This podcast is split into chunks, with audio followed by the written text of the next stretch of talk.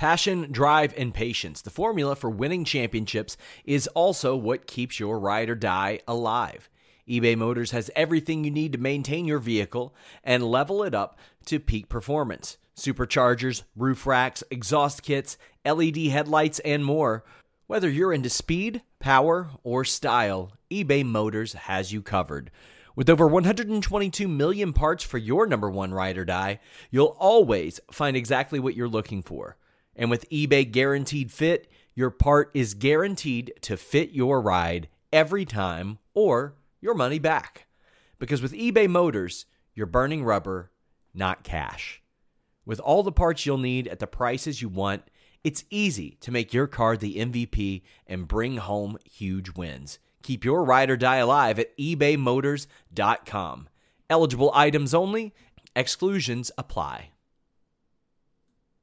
When you need mealtime inspiration, it's worth shopping Kroger, where you'll find over 30,000 mouthwatering choices that excite your inner foodie. And no matter what tasty choice you make, you'll enjoy our everyday low prices, plus extra ways to save, like digital coupons worth over $600 each week. You can also save up to $1 off per gallon at the pump with fuel points. More savings and more inspiring flavors make shopping Kroger worth it every time. Kroger, fresh for everyone. Fuel restrictions apply. It's the list And Ya Chris. at Fightful.com with Jimmy Van and Chris Van Vliet. they're on fire. Boom shakalaka. 200 strong. That intro's Well- so good. welcome, welcome. This is Fightful Wrestling. This is not the list and you boy. This is the second edition of the list and Ya Chris. You know me. I'm Jimmy Van, the founder of Fightful.com, and I am being joined today by former backyard wrestling champion.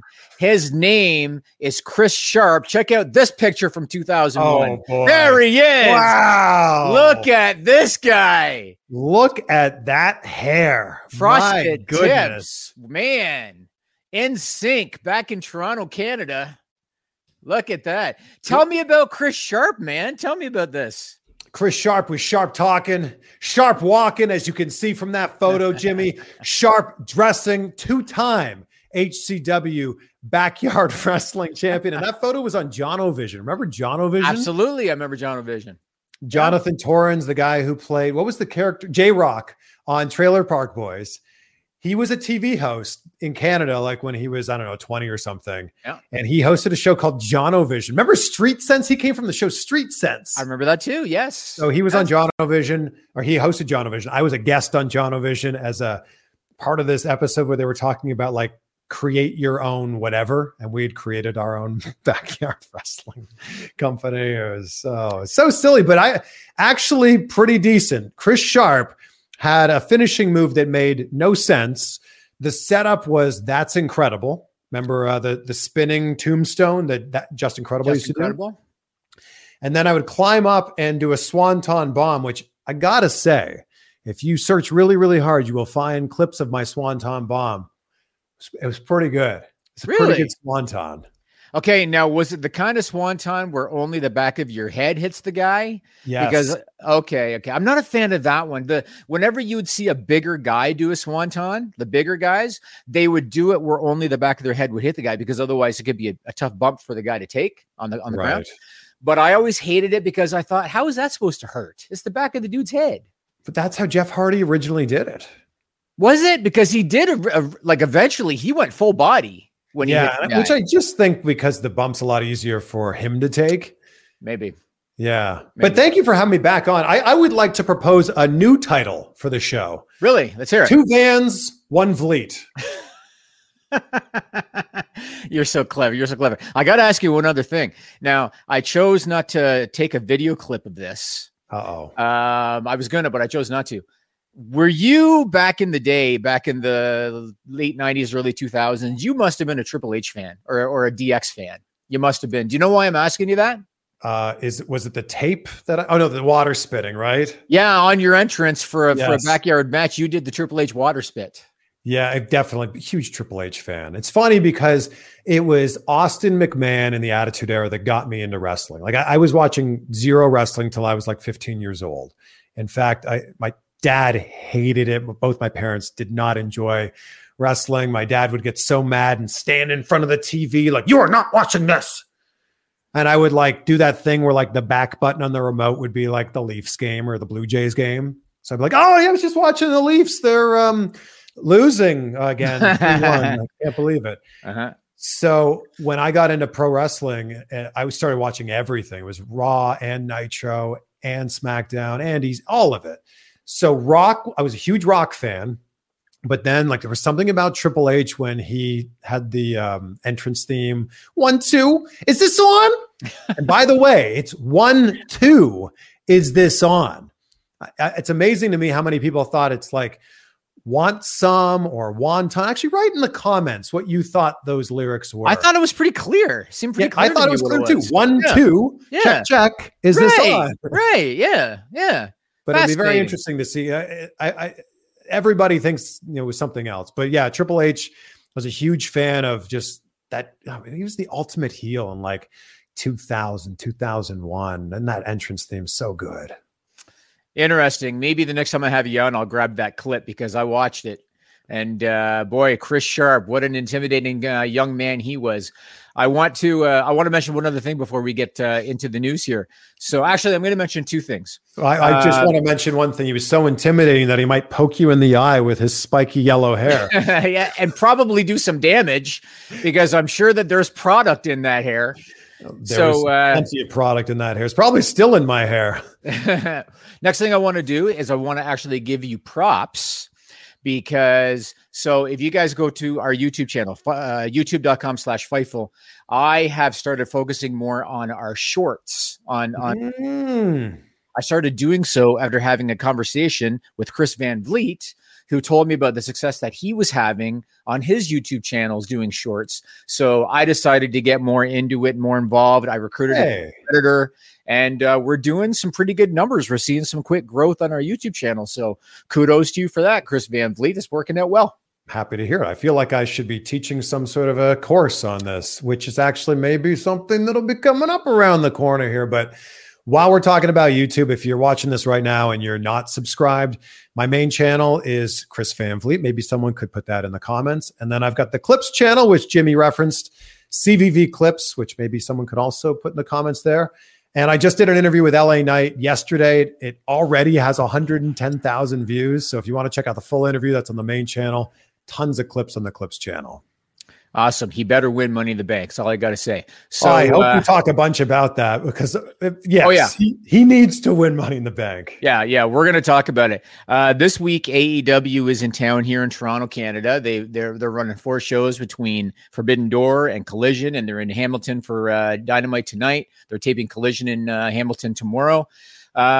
I want to uh, show you a throwback photo. I had the opportunity this week to reconnect with an old buddy that Oh, I hadn't wow. seen that I hadn't seen in quite a while. Check out this photo from June of 1999. If Joe Pearl has it now, it might be hard Oh to my see. Gosh. Yeah, if you look on the far right with the uh, with the jean shirt there, that's me from 1999. And if you look between the bushwhackers, standing right behind the bushwhackers, that would be a very young Justin Roberts. Man, look at those 1999 baggy pants. Yeah. I guess that was the style at the time. And you can see right behind Justin there is the late, great George the Animal Steele. Yeah. And over on the far left is the late uh, Sherri Martel, who was amazing. Sherri was awesome. Oh my, look at all the legends in this photo. That's a great photo. Yep. So that was the first time that I ever met him, and uh, we had the opportunity to, to reconnect this week. Uh, Justin's a good dude, and Yeah. uh, time goes by, man. Twenty four years ago was uh, the first time we met. So I wanted to throw that up, and that is an awesome segue into some AEW. So I want to get your thoughts on this now. First off, let's talk a little bit about Forbidden Door. Sure.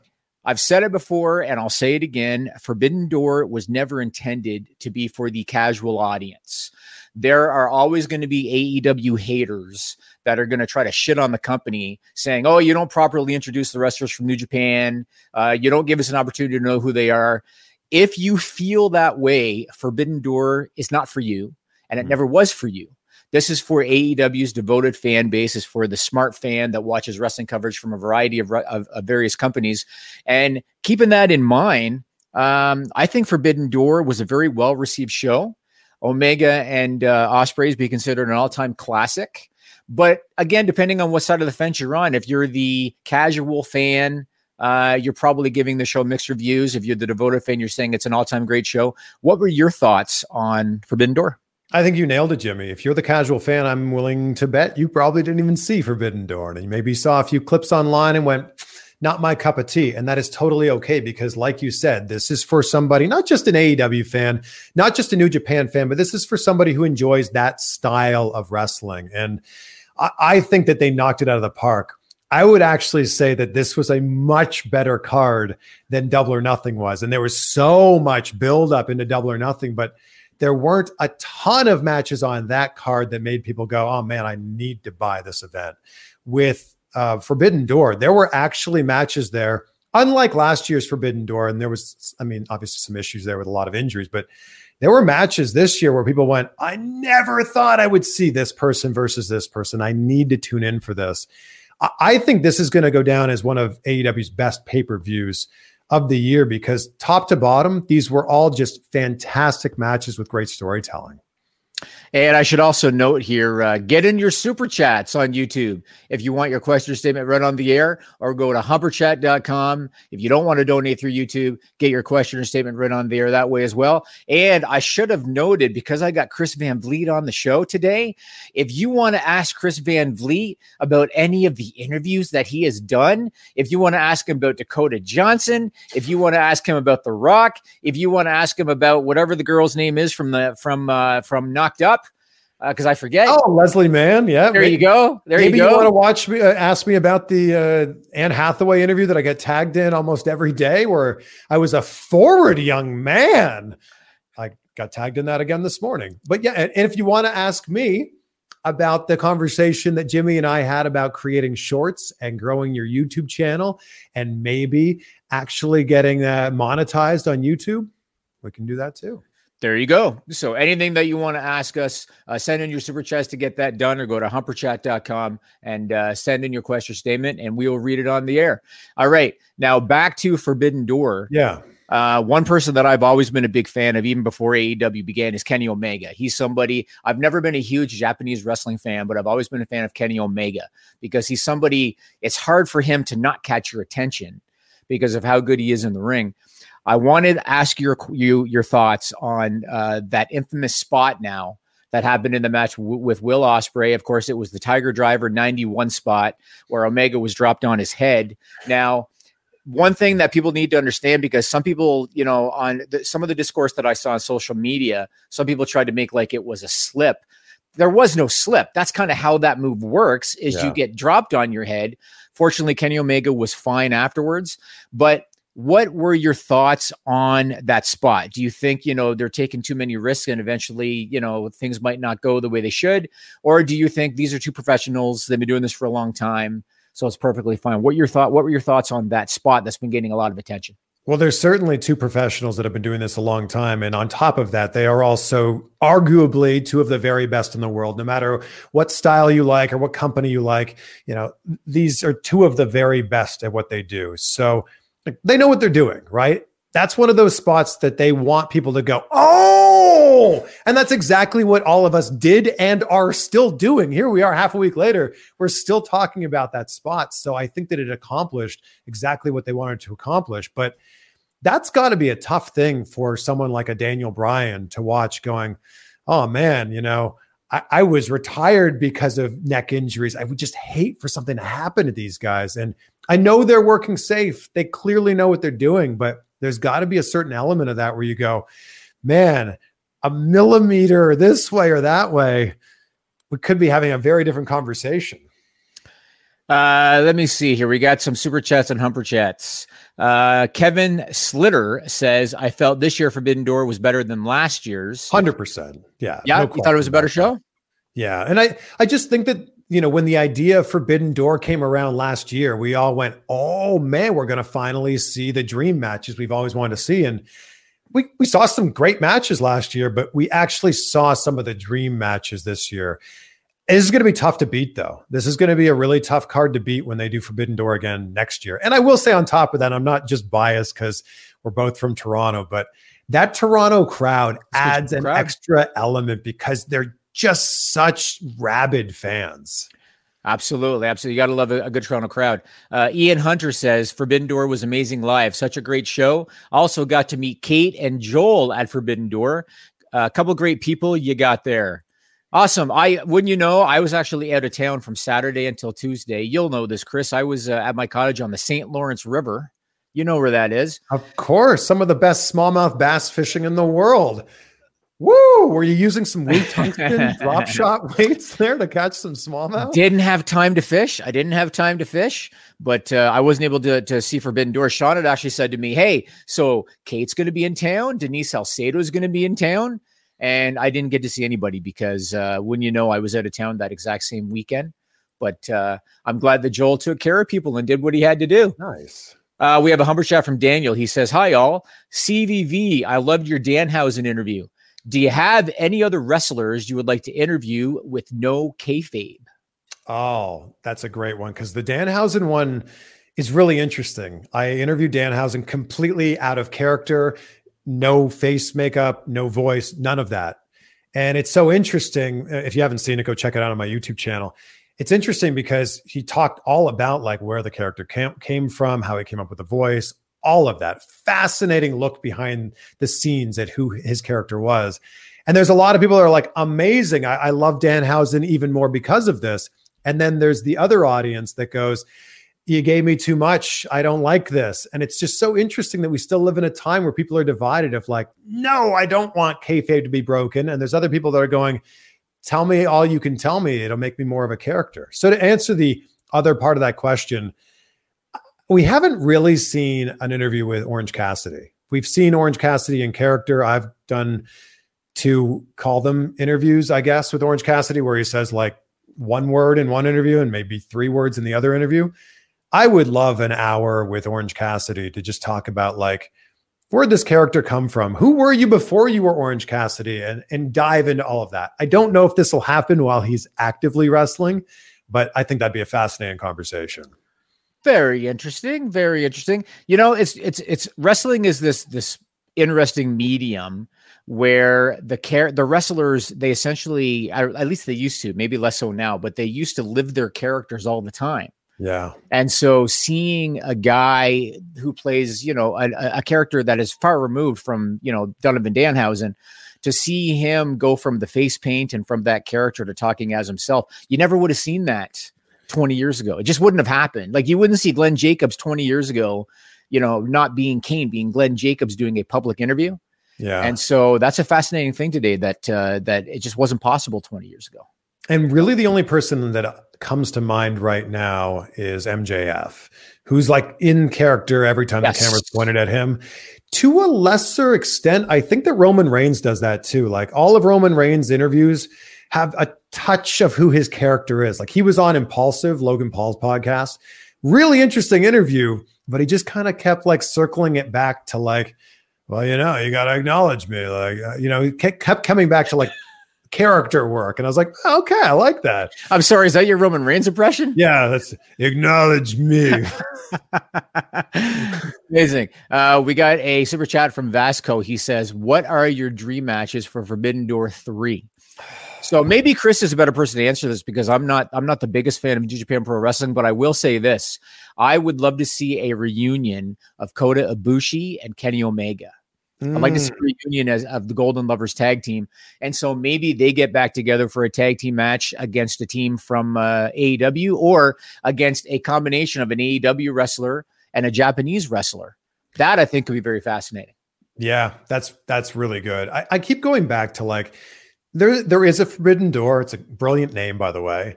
It's not a true forbidden door if we can't have people from every single wrestling organization. So if that were to ever open up, I know it won't, but you know, if we could dream, I think that those are where you start to see the matches of like someone in maybe it's a three way, someone from WWE and AEW and New Japan, maybe throwing someone from Impact. Those are the matches I want to see.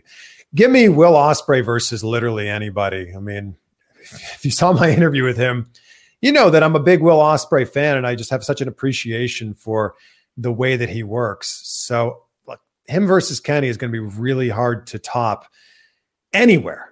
But if they could do it again, look, I hope they do it again before Forbidden Door 3, but I'd love to see that match again. Imagine, say, Ospreay Seth Rollins. And, They've, and- talked- and- they've talked on social media. You know, yeah, and Ospreay even said like that's the match he wants. What about like CM Punk needs to be worked into Forbidden Door 3 if he's still with the company or still actively wrestling at that point in time. That feels like that was a missed opportunity, but I, I understand why it didn't happen. But there's some matches there, especially with enough build up that could really get people invested. Yeah, everybody wanted the Kenta match. Yeah. and uh, and it just didn't come together. So, uh, all right. So, Chris, let me ask you a question. Do you like to save money, Chris? Love saving money. Big fan of saving money. well, if you want to save money on pay per views and browse the internet securely and safely, NordVPN can help. Joel, take it away. Buying pay-per-views on nordvpn.com slash fightful is going to enhance your pay-per-view buying process. Now, one subscription to NordVPN has so many different benefits, but if you're a big pay-per-view buyer like myself, UFC, boxing, pro wrestling, all that good stuff, any combination of the three, if they're doing a fight circus or something like that, this subscription will pay for itself after one or two pay-per-view buys change your virtual location, pay for it at the prices that other people are paying for it in the UK, in Australia, etc., etc. And you can get different interfaces. Maybe you don't like Peacock and you want to check out the WWE network the way that it used to be, the way that it was designed to be, the easy navigation, so on and so forth. Maybe you want to watch AEW without commercials. Maybe there's some other overseas services that you can't subscribe to and you want access to them. NordVPN.com slash Fightful gives you that with a great deal and a 30-day money-back guarantee. Even better, 24-7 tech support. So if you have trouble navigating any of it, they can help you out. Fastest VPN on the planet, NordVPN.com slash Fightful. Beautiful work, Sean Ross Sapp. We have a super chat from Daniel. He said, "I haven't been watching wrestling as long as as long as either of you, but I think most people can see there is something that makes Brian Danielson special. His Forbidden Door entrance was awesome. On the microphone, facial expressions in ring. Is he the goat? If not him, who? I'll let you tackle that. Uh, what do you think? it's been amazing watching Brian Daniel and now Daniel Bryanson's um you know Other way around, yeah, other way I around. always Yeah, do yeah. that. Daniel Bryan, Brian Danielson. There we go. it's been so interesting watching his rise. I was there at WrestleMania 30, Yeselmania, and it was basically like he was so over that they couldn't ignore him, and it was so incredible watching, almost like a Rudy story at that time in WWE of like the guy who's just such a great worker and delivers every single time he's out there, and being able to watch him grow also come back. I mean, he was retired way before he was done with wrestling. He's very, very good. Certainly in the conversation for top five that are working right now, without question. I will often get asked about who do you think is the greatest of all time, and I think that it comes down to category. I think that Yes. just naming naming one wrestler, I don't really think is fair. I think you have to look at who is the biggest draw of all time, what's the best character of all time, the best in ring of all time, the best all around performer of all time. I think there's different things you have to look at in that regard, and so I would have Brian up there, maybe in a certain category. Uh, but can you say that he was the biggest draw? No, and so I wouldn't say he's the greatest. But the same thing can be said for anybody. Some people think uh, Shawn Michaels is the best of all time. Was Shawn Michaels the best promo? No. Well, did he have the best character? I don't know. So would I put him as the greatest of all time? No, but maybe the best in ring. Like that's why I, I I look at it from a character perspective, or not a character perspective, a category perspective. Yeah, So absolutely. And it's always so interesting when you you ha- start to have the Mount Rushmore conversation because you you have the categories of like you know biggest draw or best in ring and all these different types of things. I I go back so often to like if we're talking about people that are wrestling right now that are the best of all time, it's really hard to make an argument against Chris Jericho with everything that he's done in his career, the amount of times he's reinvented himself and the new character has gotten over. I mean, think of all the characters he's been Lionheart, Y2J, Suit and Tie Jericho, Liz Jericho, Painmaker, Ocho, all of them have been over. So it's so hard to make an argument argument against Chris Jericho. So I throw him up there too as the greatest of all time that are currently working. I agree. I would put him up there as well. I'm sure his haters don't want to hear that, but uh, I think Jericho definitely deserves to be up there. All right, uh, let's talk about uh, the latest going on with CM Punk and with the Elite. So, Fightful Select reported that Kenny Omega and the Young Bucks were kept on a different side of the building from CM Punk at Forbidden Door. Now, I've said this before, and I'll say it again. I think that long term, keeping these guys apart is not going to work. Uh, I think that there needs to be some kind of a sit down. There needs to be some kind of a meeting. I know I'm an old school guy, so I'm getting I'm going to give you an old school reference, mm. and it's not apples to apples, but it's it's kind of close. So back in the late '80s, you might remember hearing the story. Jacques Rougeau, the Rougeau brothers and the Bulldogs had it had a conflict. Jacques Rougeau sucker punched Dynamite Kid behind the scenes with a roll of quarters, busted up his mouth, busted up his teeth. The very first thing that Vince McMahon did was call a meeting with the Rougeaus and the Bulldogs. And I look at that and I think that's what AEW needs to do. They need to get these guys together in a room. And I understand that there might have been legal repercussions and whatever else, but these guys are professionals. These guys are veterans. They've all been doing this for a long time. I think they need to be brought together and I think they need to resolve this. Uh, now, I do want to ask you your thoughts on something because this is something that Sean Ross Sapp has kind of speculated or suggested. Do you think that maybe the Young Bucks and Omega are holding off on that meeting because their contracts are coming up this year and they want to use this for leverage on a new deal. Do you think that might p- be playing a part in it at all, uh, Chris? Yeah, it's that's such an interesting component here, right? It's such an interesting fly in the ointment, if you will. I, I can't see the Young Bucks or Kenny Omega leaving. Like I just can't see that happening. But then again, I also didn't think Cody Rhodes would have left, and you know, look at him now. I just think that if we were in any other workplace, you would have to be sat down with that person. Like if we worked in an office and you and I didn't get along, Jimmy, and some there was some massive falling out. I feel like our boss or HR would bring us together and go, "Look, I know you guys don't like each other, but you've got to work together for the sake of this company, for the greater good of this company."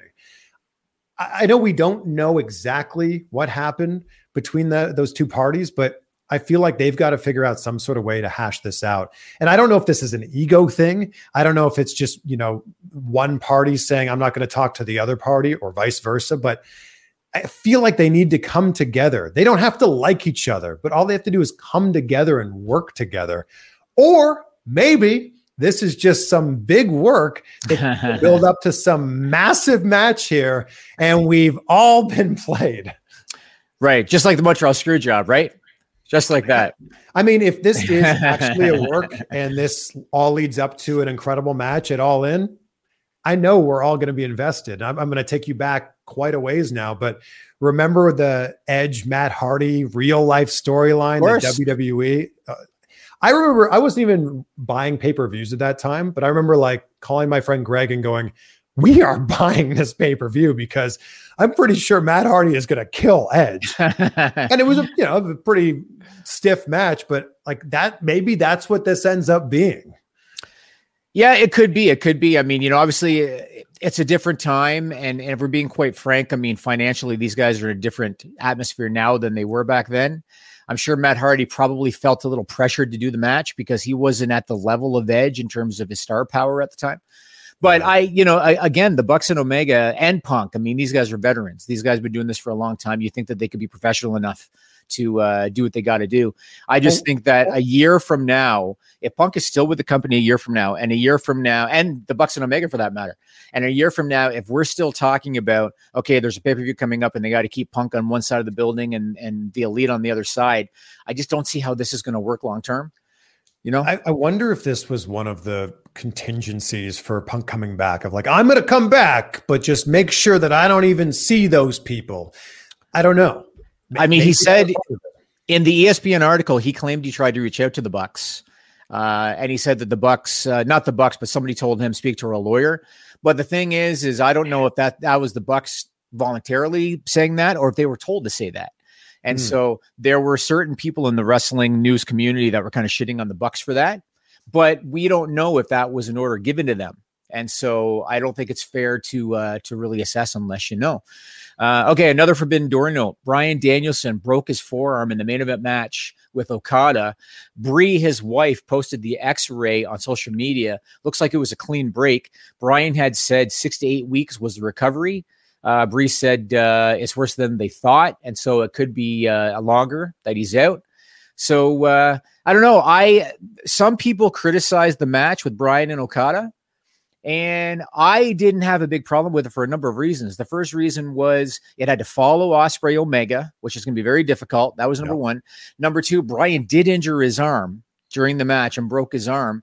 So I didn't think that it was as bad as some of the discourse that I saw online. I also want to give props to Bryan Danielson for his performance in the scrum afterwards.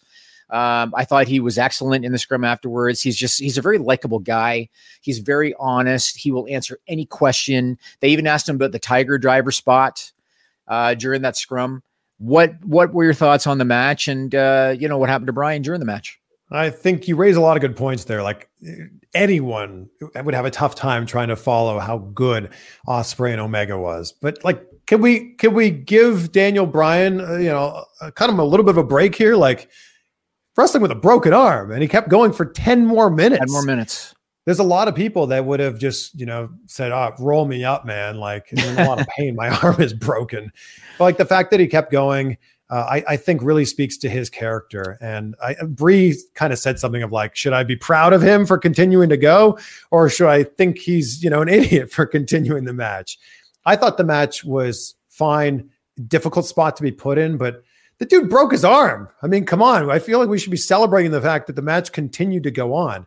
I'm curious, Jimmy, what's your take on how the press scrums have been going? Because they've evolved a lot since the very first one that I was a part of, AEW Double or Nothing in 2019. They've evolved a lot from then.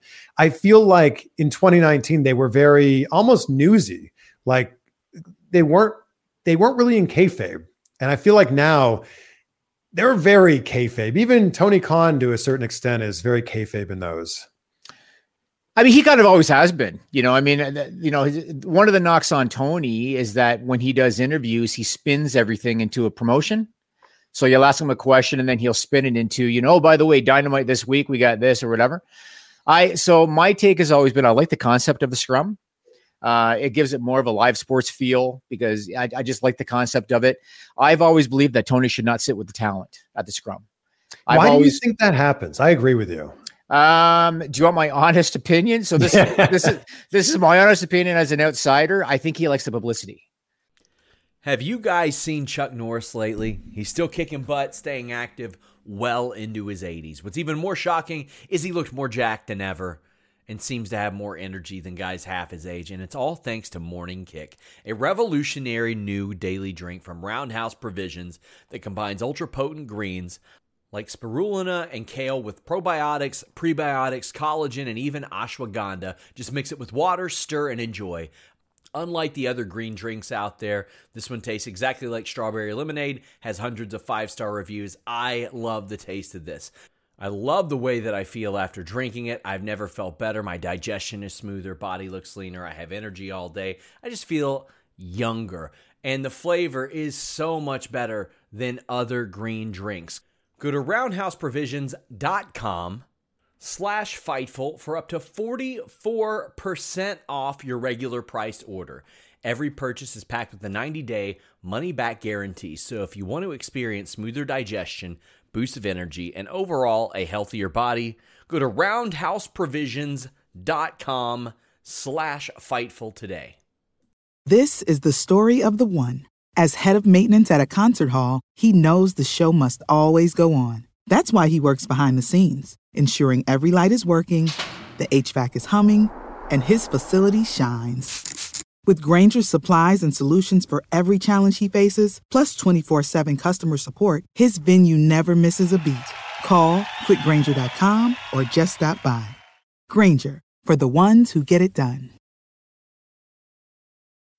When you need mealtime inspiration, it's worth shopping Kroger, where you'll find over 30,000 mouthwatering choices that excite your inner foodie. And no matter what tasty choice you make, you'll enjoy our everyday low prices, plus extra ways to save, like digital coupons worth over $600 each week. You can also save up to $1 off per gallon at the pump with fuel points. More savings and more inspiring flavors make shopping Kroger worth it every time. Kroger, fresh for everyone. Fuel restrictions apply. That's just my honest opinion. I think he likes to to sit there because I think he likes the publicity and I think he likes being part of the whole thing.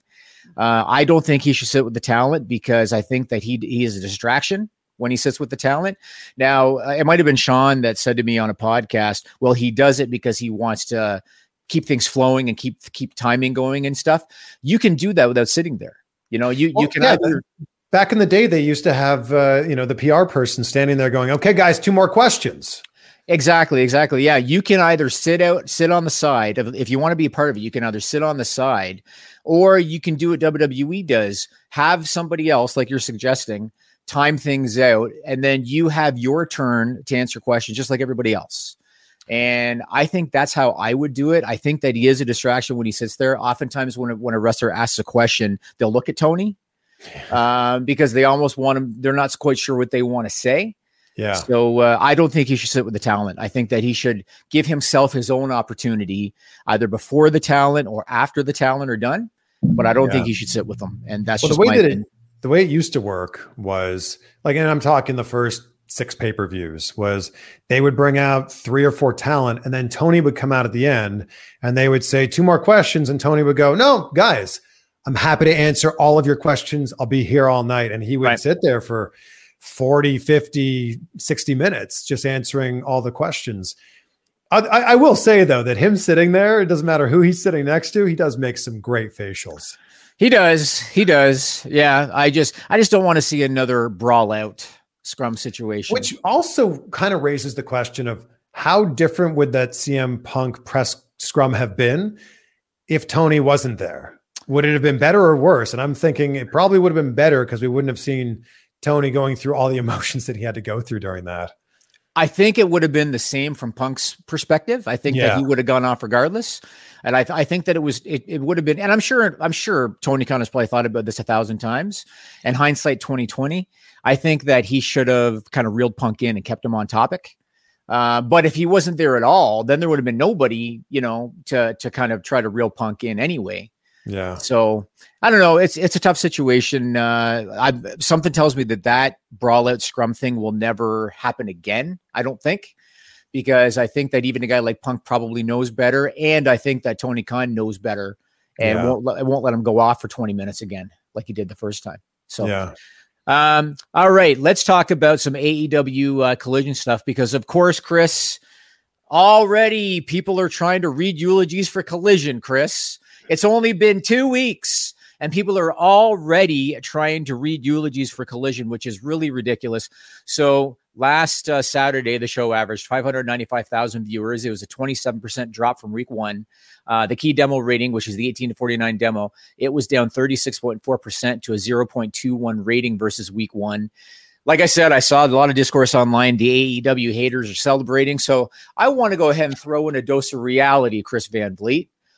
So here's the situation. Number one, it was inevitable that the rating Yes. was going to drop from week one to week two. It was inevitable. Yeah. We, we every show, whether it be Dynamite, whether it be XFL football, everything, you're going to get the curiosity factor week one. It's going to drop week two. So that's point number one. Secondly, it's way too early to pass judgment on the on the success or failure of a show. I think you got to wait at least six months and see how the thing is doing at that point, uh, as opposed to passing judgment now. That's number two. And here's the third third point that I want to make, and this is again reality. If you go back to June 10th, which was the last Saturday night before Collision started, and if you look at what Collision did this past uh, Saturday, they would have still been number six for the night had they had they aired uh, the week of June 10, and they were going against a lot of live sports competition on June 10. The Stanley Cup Finals were going on, the UFC pay-per-view prelims were going on, a lot of strong sports competition, and yet last Saturday's collision would have still finished number six for the night on cable. So I think that to pass judgment and say, "Oh, the show's dead in the water," it's just way too premature. Uh, what are your thoughts? Well, look, that's not what wrestling fans are all about, though. Like, you can't say, like, let's wait six months to really feel this out and get a few storylines under our belt and go through a few different seasons and different shows. That's not going to happen, right? But I think that it would be smart to be able to look six months from now and then look back on, you know, is the show successful or not? And then we can pass judgment on it. I think that is the real um, barometer here is what did that time slot due for the network before collision was on there. And i'm sure that the numbers are much higher now. I would have to think that the network's happy that they've got this many more eyeballs watching the show than were previously watching uh, the network on a saturday night. So i think that that's a big thing that nobody seems to be talking about um, and really they should be talking about that. But look like you said uh, you have the fall off after week one. I mean they hyped up cm punk's return uh, that was a big thing. Of course, you're going to have some people fall off from there. And there's the thing that we've always talked about Saturday nights in general for television, not just pro wrestling, but in general for television, is a difficult ask because there's so many things that are going on for anybody on a Saturday night that you could be doing instead of sitting down and watching TV. Yeah, and a, a 0.21 uh, key demo rating that'll get you top five every week. Like and, every week. And these are the, I love that you're putting this spin on it because nobody's talking about those things. And if you've listened to me for a while, you know how I feel about television ratings. They are not accurate, they are completely skewed. The Nielsen rating method is so insanely archaic, it doesn't even make sense that we're still using that model. Like, I can't believe that that's still a thing. But unfortunately, it's the only thing that we do have right now. But uh, the idea that, like, it, this is still a top five show a top five show. I mean, that's that's huge. You can't just pull that out of your ass. yeah, I, I think they're fine. I mean, we don't know how much Warner Brothers Discovery is paying AEW for Collision. We know that they gave them a cash injection for the show. We don't know how much. I think top five is fine. And and like I said, I think uh, passing judgment after two weeks is just way too premature. You have to give it some time. We have a super chat from uh, Mr. Acosta. Right along this topic, he said, "Big fan of your interviews, Chris. I like you too, Jimmy. LOL." And then he said thoughts on recent collision ratings, especially since it was the go home show for Forbidden Door 2. And we, we've already answered that. I, I think that uh, uh, people, you know, go home shows are always so interesting to me because you know, like, nothing's really going to happen on them. Like, the matches for the weekend are already set. That's the go home shows for me are always kind of like, yeah. Remember when WWE used to always like take these two people who were wrestling against these two people they are wrestling against, they would put them in like a tag match or a three way or sorry, a six man match. And I'm like, guy, I really don't care if this is happening. I'm going to watch the pay per view anyway. Right, right. We got a super chat, a humper chat from Daniel. He says, Will Forbidden Door always be in Toronto? I know you two might be biased, but I think it would be really cool for Forbidden Door to be all over the world. The first spot should be in Japan. I really hope for the next Forbidden Door stardom is a part of it. I don't think it's always going to be in Toronto at all. Yeah. I don't, I don't think, think so. so. either. No. I also think that AEW probably learned a lesson from doing double or nothing in Vegas, maybe one too many years in a row. So yeah, I think Forbidden Door will be somewhere else. I think it'll be in a wrestling city, like it'll be in a city that's like jacked up about wrestling. Right. Maybe, maybe it's in London. Maybe it's in Chicago or Philly, but I think it'll be in a, a hardcore wrestling city. But yeah, I, I don't think it'll be in Toronto every year. I don't think so either. I think it's also good to put it in a in a town that's uh, uh, enticing to the traveling fan, because I think a lot of traveling fans came to Toronto for Forbidden yes. Door. So uh, so I imagine that's going to happen. All right, let's move on and talk about some WWE stuff. Uh, the first thing that I'm going to do is I'm going to get your quick picks on Money in the Bank. Money in the Bank is this weekend. Good old Sean Ross Sapp is enjoying life in London, England right now. He is over there. He was at the Wrestle Talk Studios doing some stuff with them today. So uh, let's get some quick predictions from you, Chris Van Vliet. Roman Reigns, Solo Sikoa, the Usos. That's actually a tough one to call. Like I, I that, that one could really go either way. But if I had to make a decision right now, I'm going to go with the Usos win, but Roman doesn't take the pin. Fascinating. Do you think we could see a new Bloodline member? Maybe. Ooh, maybe. I mean, who could it be? I, well, there's, it's funny. I was joking with Sean about this. So there are a lot of people, you know, of say Samoan descent in wrestling, yeah. Uh, but they're not necessarily related to Roman Reigns. But then again, The Rock's not either. And, you know, they talk about how he's head of the table. So you can blur the line when it comes to that kind of stuff. There are options if they wanted to go down that road. but I guess we'll see what happens. I wish at some point that Jacob Fatu finally just went, yes, I'm going to go to NXT slash WWE. Could be a fascinating addition. Yeah. All right. Here's the thing we were talking about earlier the men's Money in the Bank ladder match. I'm going to ask Chris Van Vliet, Logan Paul, or LA Knight. Who takes it? And it's funny that you've narrowed it down to those two because I've also seen a lot of chatter online about Damian Priest. And I think what we saw this week could make sense for Damian Priest to win, cash in on Seth if he's still the champion. But I think it's it has to be LA Knight. It has to be LA Knight. He is so red hot right now. I actually said to him in the interview, You're red hot right now. He's like, Well, if I'm red hot, I want to be white hot. yeah. The crowd reaction that he gets right now, and he really hasn't been put in a spot that's really getting him over. Like he's gotten himself over. And to think about this, he's pretty much still a heel. So if he did a full babyface turn.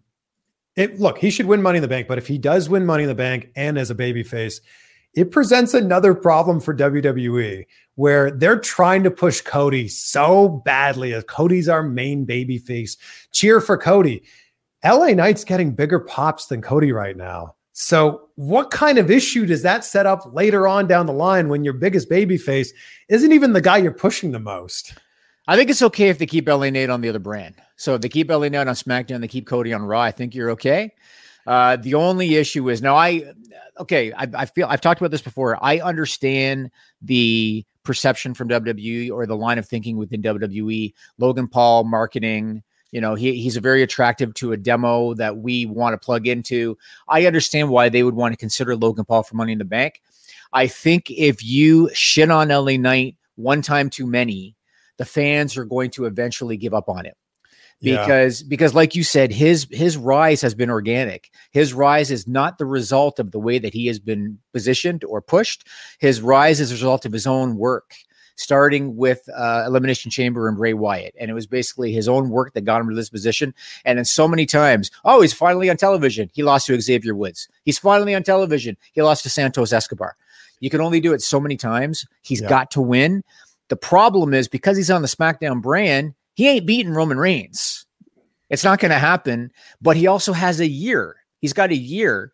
And so I think that they should uh, let him ride it out for a while. There's no reason for him to cash it in too soon. And he told me he's got some, yeah, shirts coming out in the next few weeks here. There you go. That's going to be a top seller. He's also coming out with LA Knight sunglasses, which is uh, awesome. brilliant. Awesome. I actually think Logan Paul is the new Shane McMahon because when Logan Paul is inserted into a match, you go, damn, what's this guy going to do? I mean, think of the uh-huh. Royal Rumble, think of the frog splash off the top through the announce table. Like Logan Paul plus ladders equals an incredible opportunity to do something that's going to make us go, oh my God. I don't think Logan Paul needs to win this match to have the to be over or to have the most talked about spot of the night. And I think that's going to happen. Logan Paul is going to do something so silly with ladders, maybe also with Ricochet there, that's going to make us go, man, Logan Paul's great. And I'm really happy for LA Knight. Interesting. Yeah, I'm, I'm sure that Logan Paul and Ricochet are going to cook something up too, you know? So, all right. What about the women's Money in the Bank ladder match? This one is is interesting. You've got Iyo Sky, Trish Stratus, Zoey Stark, Bayley, Zelina Vega, and Becky Lynch. Who's your pick? I actually think this one's really, really tough to call. I, am going to go with Iyo Sky here. I don't feel as strongly as I do about LA Knight, yeah, but I just think that that one makes sense with kind of the way that everything's lining up. I would love to see Iyo Sky win it and go after Asuka. I think that would be a lot of fun. That's a matchup people have been looking forward to seeing. We'll see. The the interesting dynamic in this one is okay, you got Iyo Sky, but then maybe Bayley, you know, uh, stops that from happening. Then you think well, maybe maybe Zoey Stark's going to get a shot. Well, Trish Stratus is in there too, and these people are aligned. But when it comes to a title shot, maybe they're not going to want their uh, their friend or their partner to, to take it. So I agree with you. It's kind of a hard one to call. Some of these other matches to me are pretty easy to predict. Yeah. Uh, Seth Rollins, Finn Balor. Rollins is not losing to Finn Balor. No, and I love what they're doing with. I, I keep calling him secondary title Seth because it's so unfortunate that the World Heavyweight Championship has come back, but it's not quite a world title, even though they want to call it that. I like what Seth is doing with this basically open challenge. And, you know, he he's a fighting champion. I think that he continues to be a fighting champion. I, I think that he wins this one for sure. Yeah. I think so too. What about uh, another one? It should be interesting though. Cody Rhodes, Dominic Mysterio. Now, do you think there's any possibility Brock Lesnar shows up, costs Cody the match, and that leads to their third match at SummerSlam? That that would be some really smart booking, and I wouldn't be surprised if that happens. But I understand why this match works on paper. You've got the guy who gets the biggest heel reaction in Dom, and it's it's so brilliant. Dominic Mysterio as a heel is so brilliant. Yep. And then you've got the guy that WWE is pushing as the biggest baby face in Cody. So putting them together makes perfect sense. But Cody has to win this match. I mean, it makes sense for Cody to win this match. I also don't know where it goes from here. If Cody does win, how does this set up a SummerSlam match if Brock Lesnar doesn't inject himself into this match in some sort of way? Yeah, I mean they're going to be doing the SummerSlam push after the show, so yep. if, if, it doesn't happen at Money in the Bank, it would have to happen on Raw afterwards. Yeah, but a lot may- of what's going to happen at Money in the Bank is going to shake out into SummerSlam. So really curious how that one comes out, but I think that whatever happens, Cody's going to look great coming out of that match. Yep, I think so too. All right, Intercontinental title, Gunther versus Matt Riddle. Now I know Gunther's had the title for a while. I don't think Matt Riddle's the guy to take the belt off him. What do you think? I don't think this match even really makes sense to me. Gunther's fantastic, and I I could be totally okay with him being the Intercontinental Champion for like the next six years. It's so good. I love that he's given that championship like a, a real like value again. Like he's making it feel important again. So look, have him in a match with anybody, and it's going to be a really solid match. Uh, I, I just think that he keeps bowling through people. And the women's tag team titles Ronda Rousey, Shayna Baszler, Liv Morgan, Raquel Rodriguez. Ronda and Shayna haven't had the belts that long. I don't see them losing.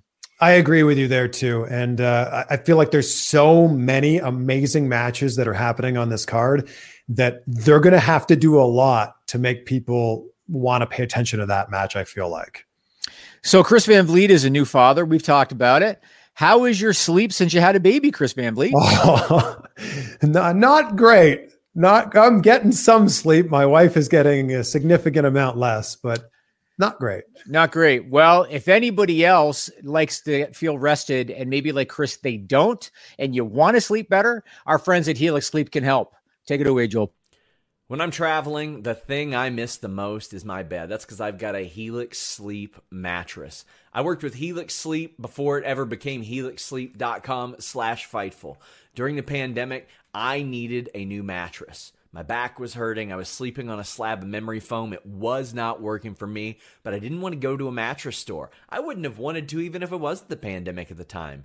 But I looked up and found helixsleep.com slash fightful and I found a ton of five star reviews. I found a ton of benefits. There are so many different options. There are options for for people who sleep too warm, people that want their spine aligned, people who want just anything. And how, how do you how do you find what you need from helixsleep.com slash fightful you take an online questionnaire and when you fill it out they will find your preferences and match you up to the mattress that works for you. I got the Dusk Lux model, and right now you can get 25% off any purchase for a limited time using the code FIGHTFUL, and you get two free dream pillows. I've had a lot of neck issues, and helixsleep.com slash FIGHTFUL has really helped me out in this regard. It's been put over by Wired, GQ, Good Housekeeping, all kinds of people, most importantly, Fightful. But they have over 30,000 five star reviews they have great flexible financing plans and it comes straight to your door. If you don't like it, after 100 nights, they'll just come get it for you. What do you have to lose? Invest in your sleep. HelixSleep.com slash Fightful. Sean does a very good ad read, by the way. There you go. Yeah, he uh, he taking notes. He's got a second career waiting for him if he wants it. Who knows? All right, I'm we're in the home notes. stretch. Get in your super chats if you want your statement or question. Yeah, get those super air. chats in or go to humberchat.com, send in your question or statement, and myself or Chris Van Vliet will read it and we will answer just about everything. All right, we got to talk about uh, Vince McMahon. We got a super chat from Rock Hard Joel Wood. He says, Jimmy, given that it's been a few months, do you still think that Vince McMahon gets voted out by the board next Ooh. year? So I don't know what kind of language is in the contracts Now he's talking about when the new co is created. As soon as the Endeavor deal closes and Yeah. a new co is created, Vince McMahon's going to be the chairman of that new co. I don't know what kind of protections are in the deal uh, to prevent an election. Eventually, a board election is going to happen, and when a board election happens, I do not think Vince McMahon will uh, will remain chairman. But who knows when that will be? Who knows if there's protections in the contracts? Who knows if they can't do an election for 12 months? I got no idea. And so uh, it is what it is. But I want to get your thoughts on on uh, a report from Fightful Select about Vince McMahon. Uh, Fightful Select reported that Vince is making plenty of changes remotely via phone to WWE television. Uh, television, and there was frustration at almost every level of WWE with respect to changes that were made to last week's Raw and SmackDown episodes. They have reportedly been trying to Vince-proof the shows by advertising matches in advance because Vince generally likes to make good on the advertised matches if possible. What are your thoughts on uh, you know Vince? He's he's in there. He's changing things last minute. They're trying to Vince proof the shows. What are your thoughts on all that? I think that even when we didn't think Vince had his hands on the product, Vince still had his hands on the product. We probably just weren't hearing about it as much. I don't know. I think that as long as Vince McMahon is still alive, that he will still have some sort of say on what happens, certainly on Raw, probably on SmackDown. I- don't know if there's anything that can be done that will change this. And I do know that if LA Knight doesn't win Money in the Bank, I think we can point at one man and go, oh, it's because of that person. maybe, maybe. I mean, you know, I will say this, and here's the irony of the situation: Vince or, or no Vince, WWE continues to crush it. And this past Monday, Monday Night Raw, they averaged 1.97 million viewers, which in today's television landscape, those are some pretty big numbers. They did a 0.61 rating in the key demo. And to give you an idea of how big that is, that is almost double what Dynamite did last week in the key demo, demo uh, on Wednesday night. They were beaten only by the College World Series, and they beat everything on broadcast television in the key demo. So WWE is still on a roll. To what do you credit this continued momentum? Because when you look at Raw, there's a lot that is getting over right now. I mean, Seth Rollins is over, Gunther is over, Kevin, Kevin and, and Sammy, Becky Lynch, Cody Rhodes, Judgment Day, even Alpha Academy. There are a lot of acts on Raw that are getting a buzz. To what do you credit this continued momentum with those kind of numbers? I think for me, it comes down to the bloodline. Like, I think that the bloodline was such an interesting storyline that it brought people that were on the fringe or brought, brought those casual fans back in. And then they went, Oh, you've also got some great stuff going on with all of these other things. And WWE rode a huge wave of momentum into WrestleMania. And now they're riding that huge wave of momentum out of WrestleMania. And they've just been doing some really good booking. And I think at the end of the day, people forget that WWE is a business. It's a publicly traded company. And I mean, I could pull up my stock app right now, but if you had put your money into WWE like three years ago, you would have doubled it by now. So say what you want about WWE, whether you're a fan or not. WWE as a business is more successful than they've ever been. For sure. Are you to the stock market, Chris Van Vliet? Yeah, I am. We should talk. I am Well, too. let's talk. We could do a whole other show. I'm very, very curious what their market cap is right now. Look, the one share sells for $108. Crazy. One Yep. year ago today, that it sold for $60. You would have almost doubled your money if you put it in last year at this time. Yep. I don't. I market don't. Cap is, market cap's $8 billion. I uh, I don't like to talk uh, uh, details too much, but I will say I got WWE at 80 and I got Tesla at 105. That's all I'm going to say about it. Uh, Wow. We have. I had have a- WWE at like 55, maybe like 2019. And I'm like, oh, I'll sell it at like 61 or whatever. And I'm like, hey, I made a few bucks. Jeez. Better That than losing. thing, my goodness. better than losing, right? Gotta yes. look at it I, like yeah. I mean, you only lose if you sell, right? There you go. There you go. Yep. Rock hard Joel Wood. He says, so far, Vince's changes haven't really affected my enjoyment of the product. In my opinion, the best case scenario is he continues to give his input, but not actually be at the shows. I mean, obviously, that's better than than you know sitting in gorilla. But I can understand the frustration level if you are a part of the creative team or if you're even a member of the talent roster when you think you know what you're doing and then someone comes to you and says, "Ah, it's been changed," and it's like 7:50 p.m. on a Monday night.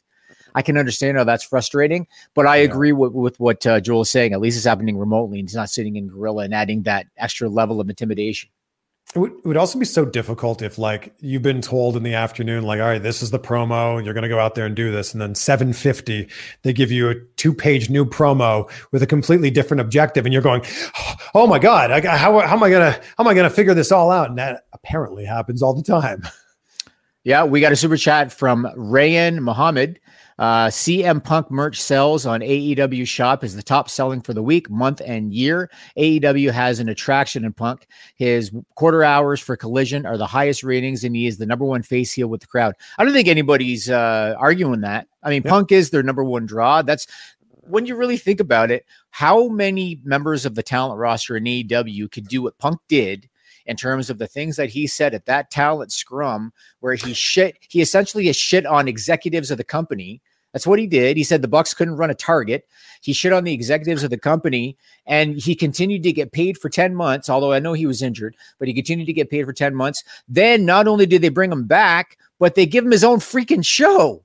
Yeah. How many members of the talent roster could do that? There's no question that Punk is a draw. Otherwise, these opportunities would not have been given to him. Nobody's arguing any of the points that you made in the super chat. You're absolutely right. And Punk is the reason that the numbers for the first episode of, or I guess his debut on Rampage were so big. He's the reason that the numbers for the first episode of Collision were so big. And people love wearing his merchandise. But the thing about, I mean, you can go either way on this, but the thing about him saying everything he said in the press scrum and then coming back without any public repercussions, at least, kind of makes it seem like you can just say whatever you want and it's okay. You know what? One thing I learned in business a long time ago, and I've told Sean Ross Sapp this behind the scenes before, is when you are in management, you know, when you manage people, one thing that you have to learn is that you have to eat shit sometimes for your top producers. And Mhm. that's the reality of business. And Tony Khan probably knows that as well as anybody because he's eaten a lot of shit for CM Punk. But sometimes you have to do that. I mean, the guy moves numbers. That's just how it is. I'm really curious, Jimmy, when we have the same conversation uh, a year from now or 18 months from now, how are people going to feel about CM Punk? Because I feel like him having this little bit of an edge to him actually makes him really exciting. The summer of Punk, happy to be here, Punk, or the happy to be here Punk that returned in AEW was cool. But this Punk is much more like the CM Punk that did the pipe bomb. That's a little bit edgier that makes people go, huh, what's agree. he going to say or do next? I agree. I agree. He's polarizing. His his fans love everything he does, and his detractors think he's a piece of shit. So he's he's a very polarizing personality. Uh, after this, go to FightfulSelect.com. We're going to do the list goes on, which is kind of like the after show after we do this podcast on YouTube. So check that out. I got one more thing for you on this show before we go to the list goes on, just because you might know this person or you might have some some connection. So WWE announced that Jackie Redmond is going to be joining Raw as a backstage interviewer. Before, before she was doing some studio work for WWE, uh, but now she's going to be joining Raw as a backstage interviewer. Kathy Kelly's moving to SmackDown. Megan Morant is now going to host Raw Talk, and she's going to do other studio work. Being Canadian and and being from Toronto, uh, I'm very familiar with Jackie Redmond. She follows a, a line of people that have come from sports talk television in Toronto specifically, right to wrestling, from Mauro Ranallo to Arda Ocal to Renee Paquette, and now to Jackie Redmond. You're from the Toronto area. Uh, have you ever had any uh, any connection to Jackie Redmond or to any of those other people that I mentioned? All of the other people, yes. Jackie, I think I had moved out of Toronto by the time that she was on Sportsnet, right? Sportsnet's where she That's came right. from. Yeah. Uh, WWE knows exactly what they're doing here. Like, take someone who has like just great broadcasting abilities and throw them into the mix, and they'll just knock it out of the park. Like Renee will be the first to tell you she wasn't really a wrestling fan, didn't know a ton about it, and then started talking about it and going, "Yeah, I can be passionate about this." I, I look, congrats to Jackie on this position. I'm also curious, like, when is when are they going to have another dude backstage interviewer? It's a lot of a lot of women doing that role right now. what are you trying to say, Chris? I'm trying to say, like, you know, maybe bring me in for a few questions. I can I can hold a microphone. Well, I, I've been a fan of Jackie's for a while. Uh, so yeah, she does great work, by the way. And I just want to put that out there. She does great work. Congrats to her on this position. Yeah, and she and and one thing that she has in common with say Arda Ocal, Mauro Ranallo, when they were doing sports talk television uh, in Toronto, they would oftentimes talk about pro wrestling because they were wrestling fans. So Jackie would talk about wrestling. Arda Ocal was an enormous pro wrestling fan. Yep. Uh, and so I can understand from WWE's perspective, these people have the legitimate sports broadcasting background that we might like, but they also know wrestling. And uh, I think Jackie's going to be a good fit if they let her showcase her sense of humor. Because you know sometimes you put the handcuffs on, but if they let her showcase her sense of humor, she's going to be a runaway hit on that show.